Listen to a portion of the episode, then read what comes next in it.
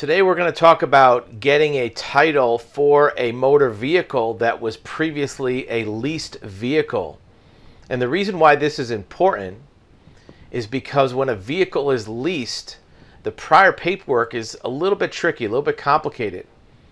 It's not just as simple as getting a new title as a lease end buyer. And the reason why is because a leased vehicle is actually titled and registered in the name of the lessee, the leasing company that has the payments being made to it. This is different than a vehicle finance. When you finance a vehicle and pay payments on a regular car loan, your vehicle is titled in your name as the buyer. There's a lien recorded on the title, but your name is listed as the owner. With a leased vehicle, the title is in the name of the leasing company or the lessor.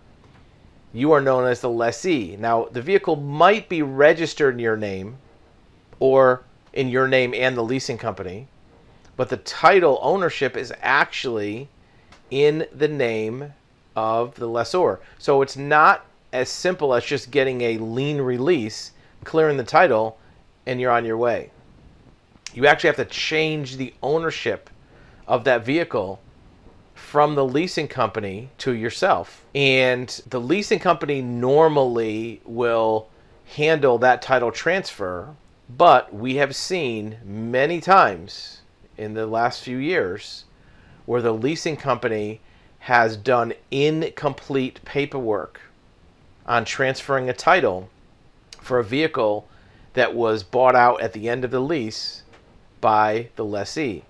What the leasing company is supposed to do when you make your last payment and then pay your buyout option is take their title that they have in their records, sign it over to you as a buyer, give you all of the title transfer paperwork that you need the title, the odometer statement, the title application, lien release, all the documents, and normally they will file that with the state, with the DMV, whoever issues titles in your jurisdiction, so that a new title is issued in your name.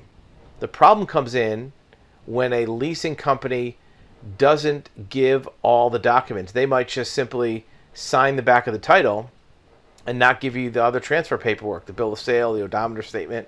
Sometimes they're located in a different state, so they might not have the right documents for your state. We worked with a client last week where they've been chasing a title with their leasing company for almost two years after they paid off their lease. And in the meantime, their registration has become expired. They tried to renew it, but it's in a different name. So when you get towards the end of your lease, it's very important to get a good contact person at the leasing company that is in the title department. Have them verify that they have the actual title on hand. Many leasing companies do not retain the vehicle title in their possession. They get an electronic title, and that makes it a little bit tricky. When you go to buy out your lease, if they don't have the title, they first have to get a duplicate and then transfer it over to you. So, how does that work when you get the paperwork? Well, you're going to have to fill out a title application, just like every other purchaser of a vehicle. Look at it this way even though it was your vehicle and you drove it and you've owned it for the last four years, consider the process exactly the same as if you just purchased a vehicle from somebody off of Facebook. Because in reality, as far as the titling division, the DMV is concerned, that's exactly what happened. You just purchased a vehicle from a third party. The third party happened to be the leasing company. Because of that, you're going to have to go through the same exact requirements as somebody who purchased a vehicle from a third party. Things like paying sales tax.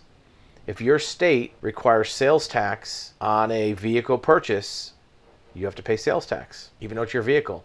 And the reason why is because you may have paid sales tax on your lease payments, but that was only for part of the vehicle value. Your lease and buyout completed the purchase of that vehicle. So you pay sales tax on that amount if your state has sales tax. Not every state has sales tax on motor vehicles. In addition, any other requirements for purchasing a vehicle you may have to abide by. For example, Many states have requirements that the vehicle has to be inspected prior to a transfer. And you might think, well, why do I have to get it inspected? It's my vehicle. Well, your state doesn't look at it that way. They look at it as you buying the car from Honda Leasing Company or whoever held your lease, especially since the title for the vehicle may be coming from out of state. In many states, an out of state title triggers the inspection requirement. If that's the case, you are going to have to get that inspection done. In addition to that, you'll have to get a possibly new registration. You might not be able to keep your license plate because that license plate was in the name of the leasing company. Some states allow the lessee, meaning you, to put the registration in their name, which means you can keep your license plate. But you might have to switch license plates, get a new license plate.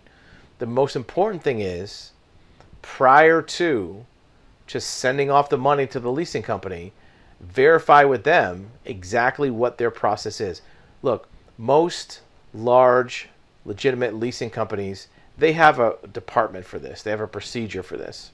For example, Honda or Toyota, they have a lease division that handles all this. But you want to make sure that you understand what the process is. It's not as simple as just, hey, I bought out my car and I keep driving it. You probably have to do some paperwork. Hopefully, the lease company will provide you with that title paperwork. In reality, hopefully, they'll handle everything. They'll fill it out, submit it. You might have to sign a couple forms, but they handle everything else. Some lease companies, because they don't have the ability or maybe they don't have the presence in certain states, they put that responsibility on the lessee, meaning you. If that's the case, don't take that lightly because until you have a new title issued in your name, that vehicle still belongs to the leasing company. And if you lose the title they've sent you or lose the paperwork, you have to start all over. And we've seen many times a lease company maybe isn't quite as helpful as you might think. When it comes time to do the title application, we recommend a couple things. And here's one on the screen we'll pull up here from the Georgia Department of Revenue. This is the title application for the state of Georgia. If you notice on the right hand side, there's a little QR code, this little barcode. That tells you something. Anytime you see a barcode on a title application, it means that they have a computer processing option for these applications. Because of that, we recommend typing the form. And this is a fill in the blank form. You can actually type in on this form and then hit this print button, it'll print out. We recommend having the form typed, not handwritten, because if it is typed and it has a barcode, the computer at the licensing division, the motor vehicle division, can actually read it without a human having to get involved. And if you can do that, it'll come back much faster. You won't have any rejections. You won't have any problems with the pro- uh, paperwork being processed. So if you get to the end of your lease and you're filing documents, be sure to type the paperwork if it's not already prepared by the leasing company and bringing it immediately to the title division so you don't have to worry about lost paperwork, missing paperwork, or delays because the DMV can get backlogged. And if they do, your title won't be issued quickly and you might have an expired registration or an issue where your taxes are late a lease and buyout can be a great way to find a high quality used car because you know the car. You drove it for the last three or four years. But the paperwork is a little more tricky than just paying off a loan and getting a lien release for a car you already own. It's a, it's a few more hoops to jump through. And you want to make sure that you don't get caught up in the bureaucracy of the lease company or the Department of Motor Vehicles in getting you the title for the vehicle that you've purchased at the end of a lease.